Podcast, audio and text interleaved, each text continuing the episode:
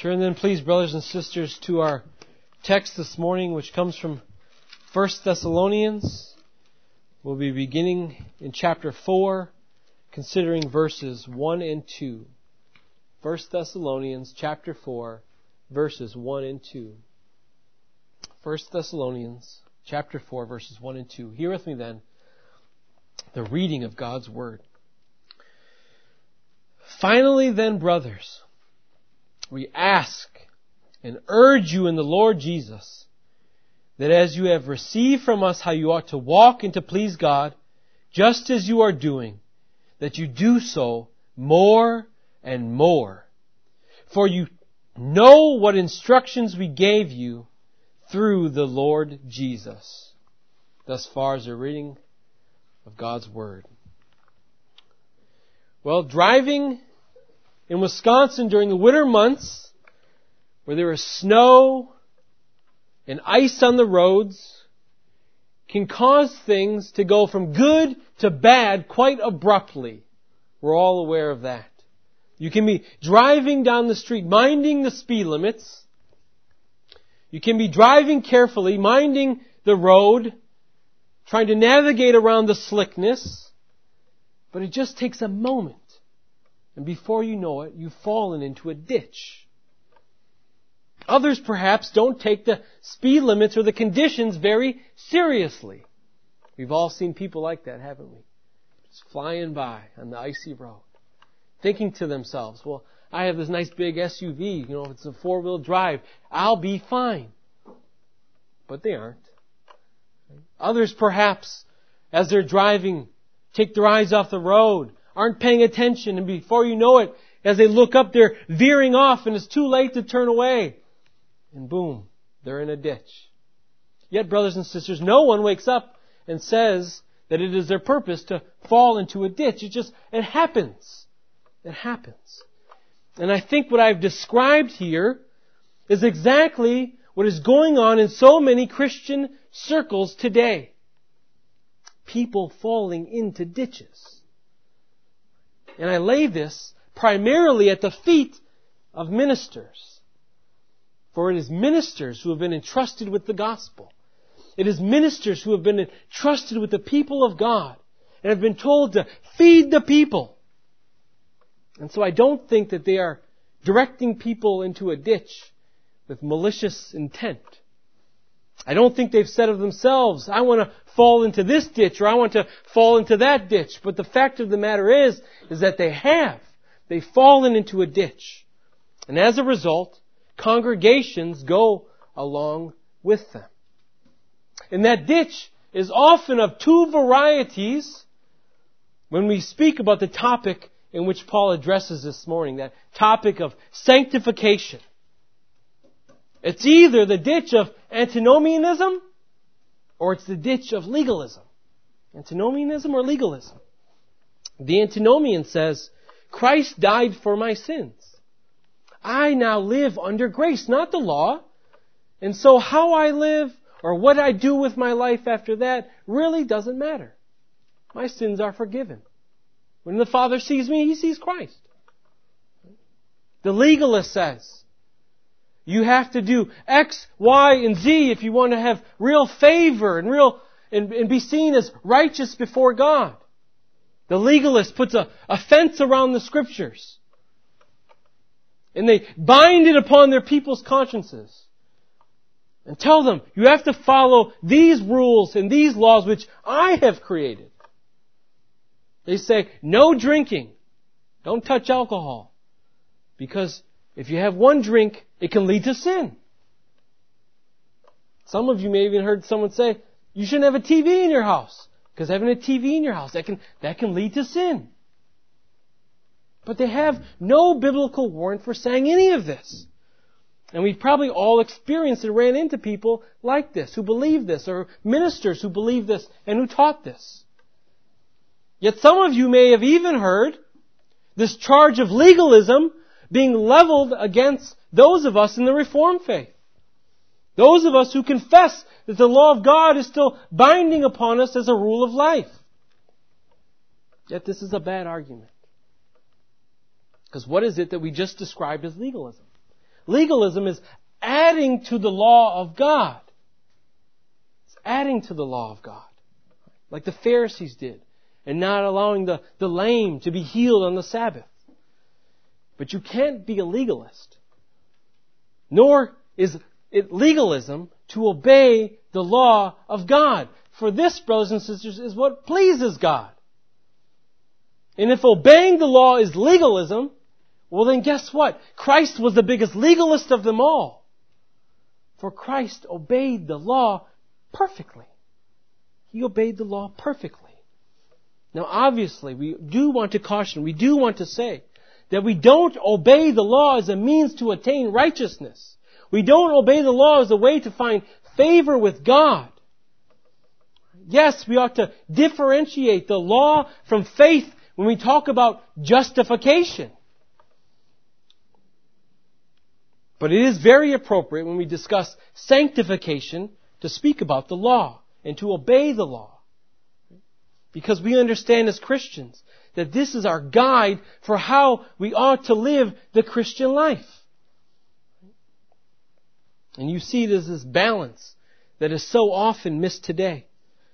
Legalism leads you into the ditch to your right. Antinomianism leads you in the ditch to the left. And so we must be careful to maintain this straight road, this healthy balance which scripture teaches. And you can often hear who is the legalist and who is the antinomian in preaching today as well, can't we? You see the antinomian spends all their time preaching grace and faith and forgiveness, which are all beautiful truths of the Christian religion, aren't they? And they should often and always be preached and proclaimed. But so also should the law and the necessity of good works. The legalist, though, spend their whole time telling you what you need to do. They preach law, law, law, you must do this, you must do that. And they make you feel guilt and they give you no grace. They don't tell you about forgiveness of sins. They don't tell you how you ought to have assurance of your salvation in Christ. But what we seek to do here, brothers and sisters, is to provide something that is balanced, something that is true to the biblical testimony that we have. And that is, yes, we have been saved by grace through faith in Christ. We have been redeemed, which is a, a whole work of God. And we will one day be glorified. But in the meantime, we aren't to just sit here and do our own thing. We are not the masters of our own destiny. We don't get to direct our story. In the meantime, brothers and sisters, we are called to a particular life. A life that is pleasing to God. A life that is found in Christ.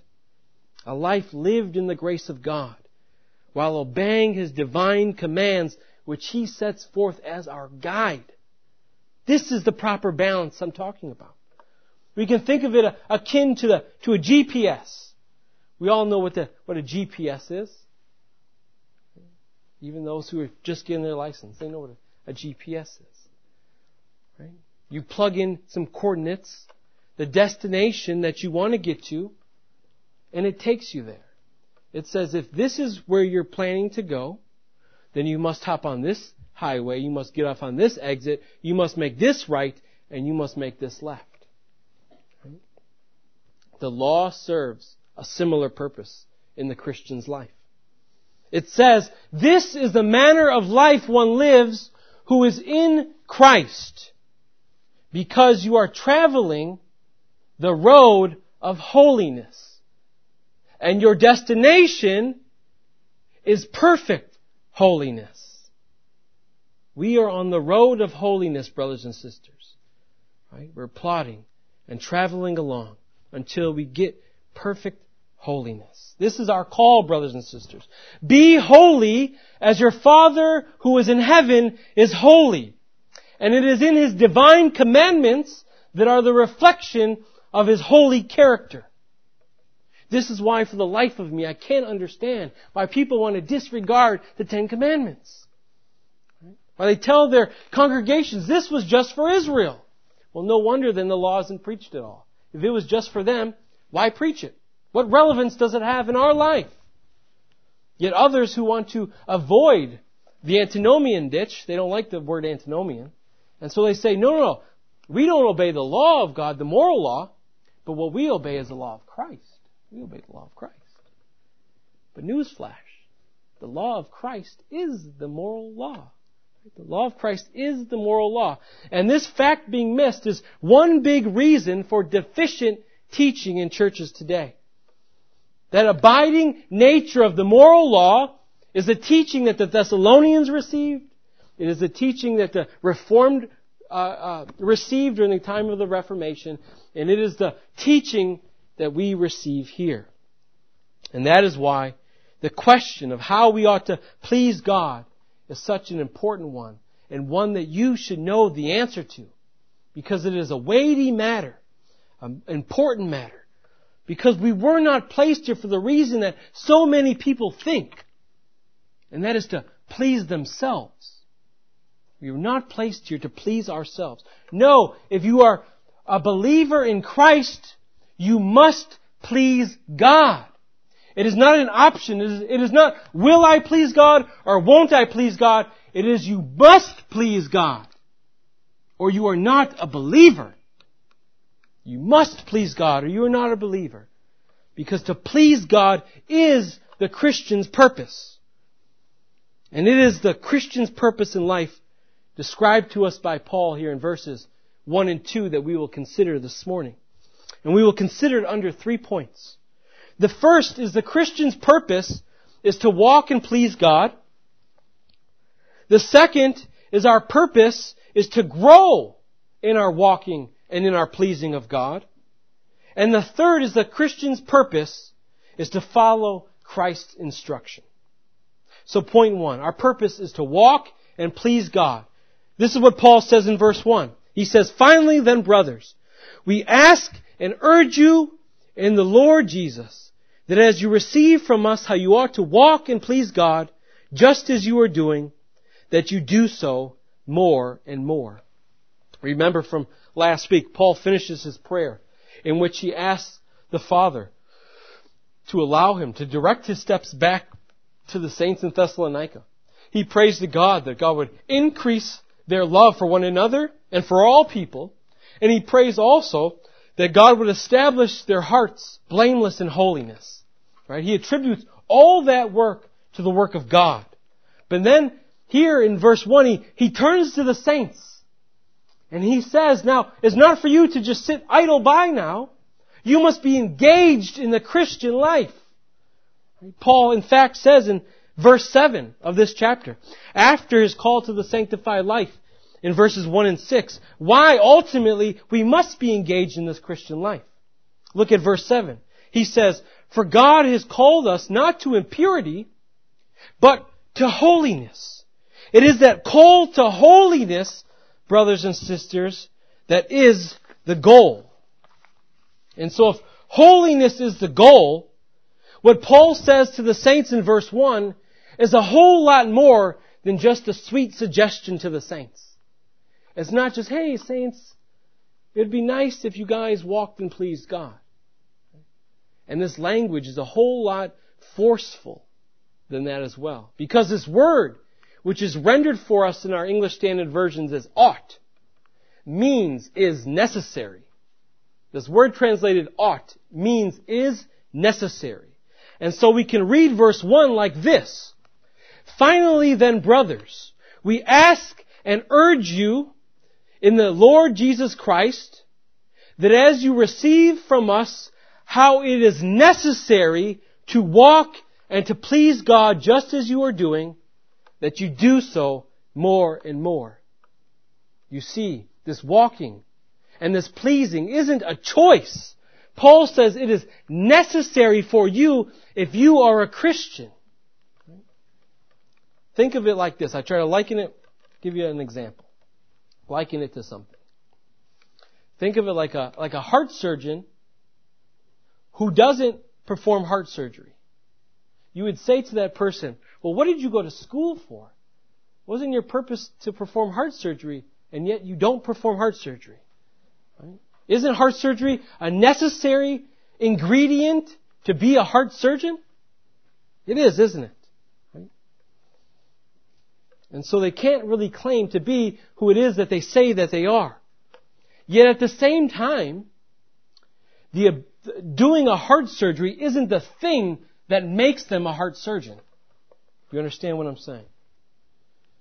So their, their purpose as a heart surgeon is to do heart surgery. We can liken that to sanctification. Right? But it's not the heart surgery that they perform that makes them a heart surgeon. They're a heart surgeon before they walk into the ER to do the surgery. We can liken that to justification. Right? They are justified so that they can then walk and serve their purpose. Right? For the Christian, our purpose, God has called us into His kingdom to do a multitude of things. One is which to walk and to please God. And so if you aren't doing that, you can't claim to be a Christian. You can't substantiate the truthfulness of that claim. Because you're not fulfilling the purpose. Yet at the same time, walking and pleasing God isn't the thing that makes you a Christian. It isn't the thing that justifies you. Because you're justified so that you can walk. There's a distinction between justification and sanctification. There is that balance that we need to uphold. And what does this walking and pleasing do? Well, this walking and pleasing does a lot of things. One, it confirms to the believer that our calling and that our election is sure. This is what Peter teaches us in 2 Peter chapter 1 verse 10. It also uh, um, helps to gain others. It attracts others to the Christian faith. Others see your good works and they glorify God who is in heaven. This is what Jesus teaches in the Sermon on the Mount in Matthew chapter 5 verse 16. Yet you see that these works result from the Holy Spirit inflaming our hearts to walk and to please God. For the, the gift of the Spirit is that very thing. It is a, a gift given only to those who are Christ's. Because only they can obey the law. Only they have, have the heart to delight as David did in obeying the law of God. Yet, brothers and sisters, if you recall from earlier when I, when I mentioned these ditches, I brought up two ditches, the antinomian ditch and the legalist ditch. But I actually left one ditch out. And I brought up those two ditches first because I was dealing with, with Christians and the ditches that Christians fall into. But there is one other ditch that the secular world falls into. And that is the ditch of self-righteousness. The ditch of self-righteousness. You see, they think that they can produce good works, that they can do what is pleasing to God apart from Christ. They try to tell us what morality is. They try to tell us how we ought to believe and how, who we ought to follow. But this is nothing more than self-righteousness. They take it upon themselves to direct others in what good living is. Right? They create a, a new moral norm, and yet they don't understand it's a norm that they themselves cannot even bear. And so they fall into the ditch as well as everyone else who follows after them. Not realizing that the law to the unbeliever is a terrifying thing. It's a terrifying thing. It's a mirror showing to us our wretchedness. And still, they try to suppress that image that's staring back at them in the mirror instead of repenting for their sin and turning to Christ. It's only when they fall to their knees out of godly sorrow for their sin and they seek the favor of God through Christ that they will be given the Spirit who then will likewise teach them and guide them and incline their hearts to be able to walk in a manner worthy of God as He has done for you and I here if we are believers. And so we see the Christian's purpose is to walk and to please God. And this is a necessary result of true faith. But is that all He has called us to? No. We aren't to stop there. It isn't, as some might say, oh, I've, I've given my life to Christ, I've changed, I've altered some of my, my bad behavior, and now I'm done. Now I'm done. Yet sadly, this is how so many people who would consider themselves Christians think. We all probably have friends that we've known, whether it be a year, five years, ten years, twenty years, fifty years. And from year one they said that they were a believer to year five, ten, twenty, fifty, we see no difference. There is no change. There is no transformation. This is not the life that God has called us to, brothers and sisters. Right? This is point two. Our purpose is to grow in walking and to grow in pleasing God. This is the message that Paul gives to the Thessalonians. He says that it's necessary that you walk and please God, but not only is that necessary, it's also necessary that you grow in your walking and in your pleasing God. There is this increase that is to be obvious in every believer's life, and this ought to be occurring constantly. A constant growth in your life. And so I ask you here today, think back to when you were first converted. And do you see that change and that transformation in your own life? We have to think about that. We have to look at ourselves in the mirror. Quiet time alone. Let's ask ourselves that. Do I see continual growth? And that means, brothers and sisters, that if we want this growth, we must turn to the Lord in prayer and thanksgiving. Don't expect to grow if you aren't thankful for what the grace of God has already given to you. Yet if you are aware that it is this growth that God desires, and that God is the fountain of all grace, then you must turn to Him for the grace that you need in order to grow, in order to walk with Him. We must ask Him for understanding that we might discern His revealed will for us in our life. And so we aren't to grow comfortable with the level of knowledge that we have. If God calls us to grow, remaining static should worry us. Right? Remaining stale should worry us. Progress to perfection is the goal. Progress to perfection. Continued growth in holiness until the return of Christ, where then we will be made perfectly holy. And so whether you continue to progress is really an indicator for us where our heart, our heart lies. Right? For you do what you love, don't you? You do what you love. I mean, think about it with a, a child who loves a sport. We'll say basketball. What is it that you always see that child doing? He's always shooting hoops in the backyard. When he's walking around the neighborhood, he's bouncing the basketball. He's at home watching basketball on TV. We as Christians are to continually be growing. And this growth comes through God and His appointed means. And so how do we grow? The same way that the, the little child who plays basketball does. We must be exercising ourselves in those things God has called us to. We must be reading scripture daily. We must be praying daily. We must be singing to God. We must be worshiping God. These are all things that we have been called to do in order to grow. So that when people see us, just like when they see that kid and they say, it's obvious that kid loves basketball. When they see us, when we're always occupied with the things of the Lord, people will look at us and they'll say to their friends, yeah, he's a Christian. That person loves the Lord. And yet some people will say, usually those who use liberty as a, as a, a veil and a cover for sin, would say, well, I don't care what people think anyway. Who cares what someone thinks about me? If they think I'm a Christian or not. And to some degree that's true. To some degree, that's true. We aren't to care what people think. But then to another degree, we are to care what people think, aren't we? Let me tell you what I mean by this.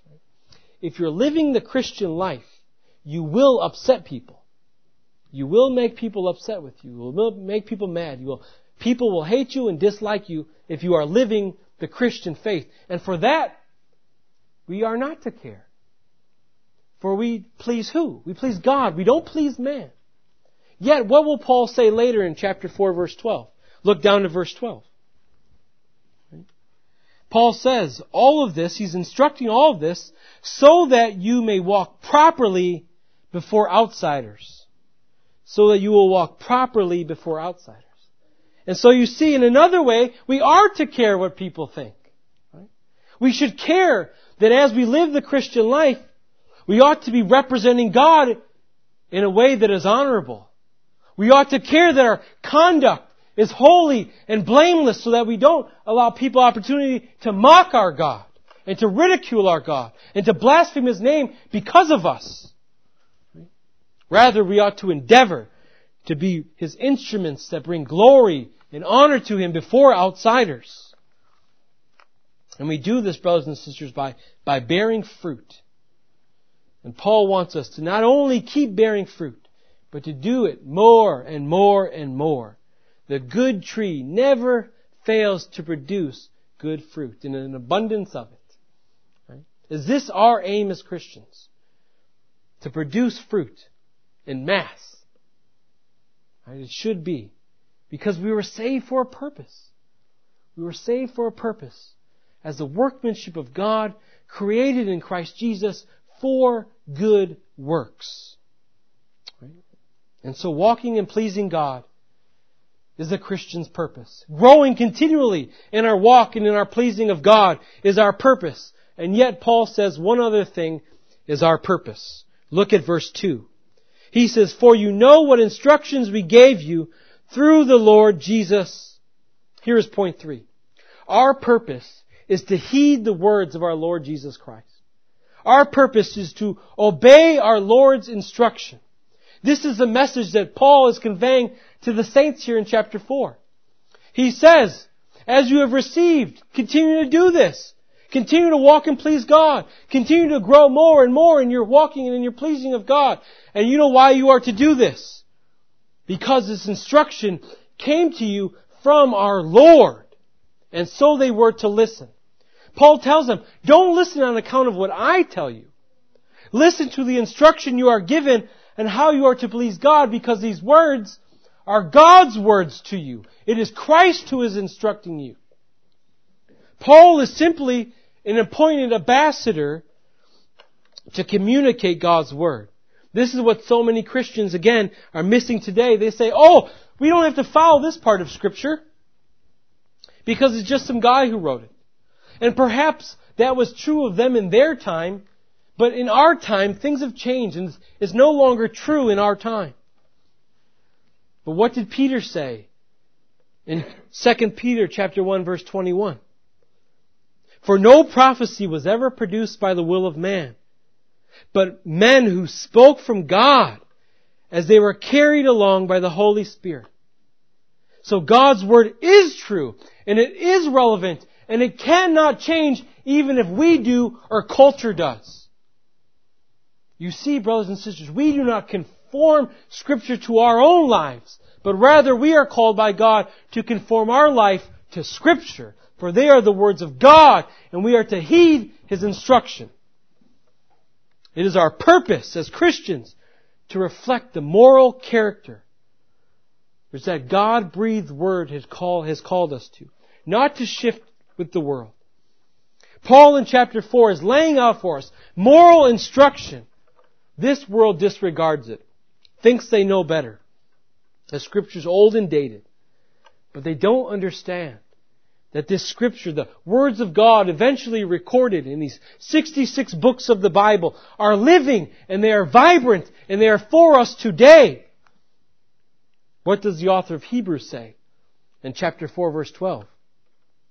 For the Word of God is living and active and sharper than any two-edged sword, piercing to the division of soul and of spirit, of joints and of marrow, and discerning the thoughts and the intentions of the heart.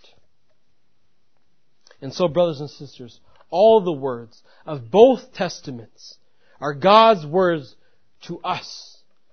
So often we hear, well, the, the New Testament is for the Christian. And the Old Testament is for the Israelites, for the Jews, for the Hebrew, the Hebrew scriptures. No, brothers and sisters. The scriptures, all of them, from Genesis to Revelation, are the Christian scriptures. It is God's instruction for us in training and reproof and correction and all teaching. And so we are to obey His instruction. Because look at what Paul says of those who don't heed His instruction in verse 8. Look down to verse 8 of chapter 4. Paul says, Therefore, who disregards this disregards not man, but God who gives His Holy Spirit to you. If you disregard the instruction, Paul says, don't worry, you're not disregarding my word. You're disregarding the word of God. And so, brothers and sisters, here today, we must be diligent to heed our Lord's instruction which He provided for us through His apostles and through His prophets. And the good news, brothers and sisters, is this, that we have been enabled to obey the instruction of our Lord. That is good news. Right? This is the promise of the new covenant enacted in the blood of Christ. This is what Jeremiah 31 tells us, isn't it? That He will write the law upon our hearts. That law that was written in the heart of Adam. Yet was obscured and shattered in the sinfulness, in the fall, in the curse. But now it has been written anew upon the hearts of all those who believe. And it wasn't just given to us again and told us to again, well now obey again. It wasn't done that way. It was given to us, it was written anew, and now He has given us His Spirit to obey. This is what Ezekiel says in chapter 36, verses 26 and 27, in describing the new covenant. We read this, and I will give you a new heart, and a new spirit I will put within you, and I will remove the heart of stone from your flesh, and give you a heart of flesh. And listen to this. I will put my spirit within you and cause you to walk in my statutes and be careful to obey my rules. What a great promise we have, brothers and sisters. And this promise was fulfilled in Christ. Right? Having fulfilled the old covenant and now is ascended on high, He is a mediator of a better covenant and acted on better promises. What a beautiful sound that ought to be to the Christian's ear. The covenant that we have been made a part of is not like the old one. We aren't told to walk and to please God and to grow and to obey and not given the means to do so. But we are those who are in the new covenant, who now all have the ability to obey our Lord's commands. We have the ability to live out the purpose God has called us to.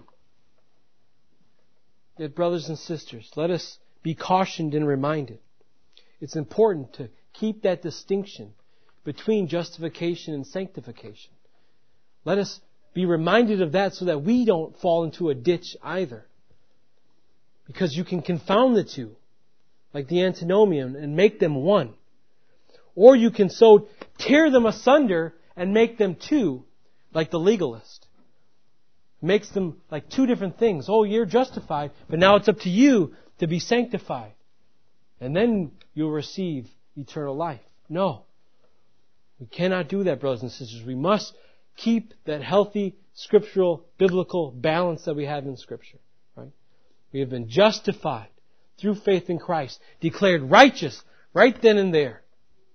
Yet, we are now, through the grace of God and the power of the Spirit, being sanctified in order that we live out our purpose to walk, to please, to grow, and to obey our heavenly King. Please bow your heads with me in prayer. Father, we thank you that you have made us members of your new covenant in the blood of Christ Jesus, that you have given us your Spirit, and that your Spirit now works within inside of us to do that which you will for us to do, that which is pleasing in your sight. Father, we ask that you would grant to us a greater desire to obey you, to walk in a manner that is pleasing before God, that you would give us a more ardent desire, uh, that you would inflame our hearts more, that you would warm us to the idea of continued growth, so that we would be those who would please you in this evil age. And Father, we ask all this in Christ's name we pray. Amen.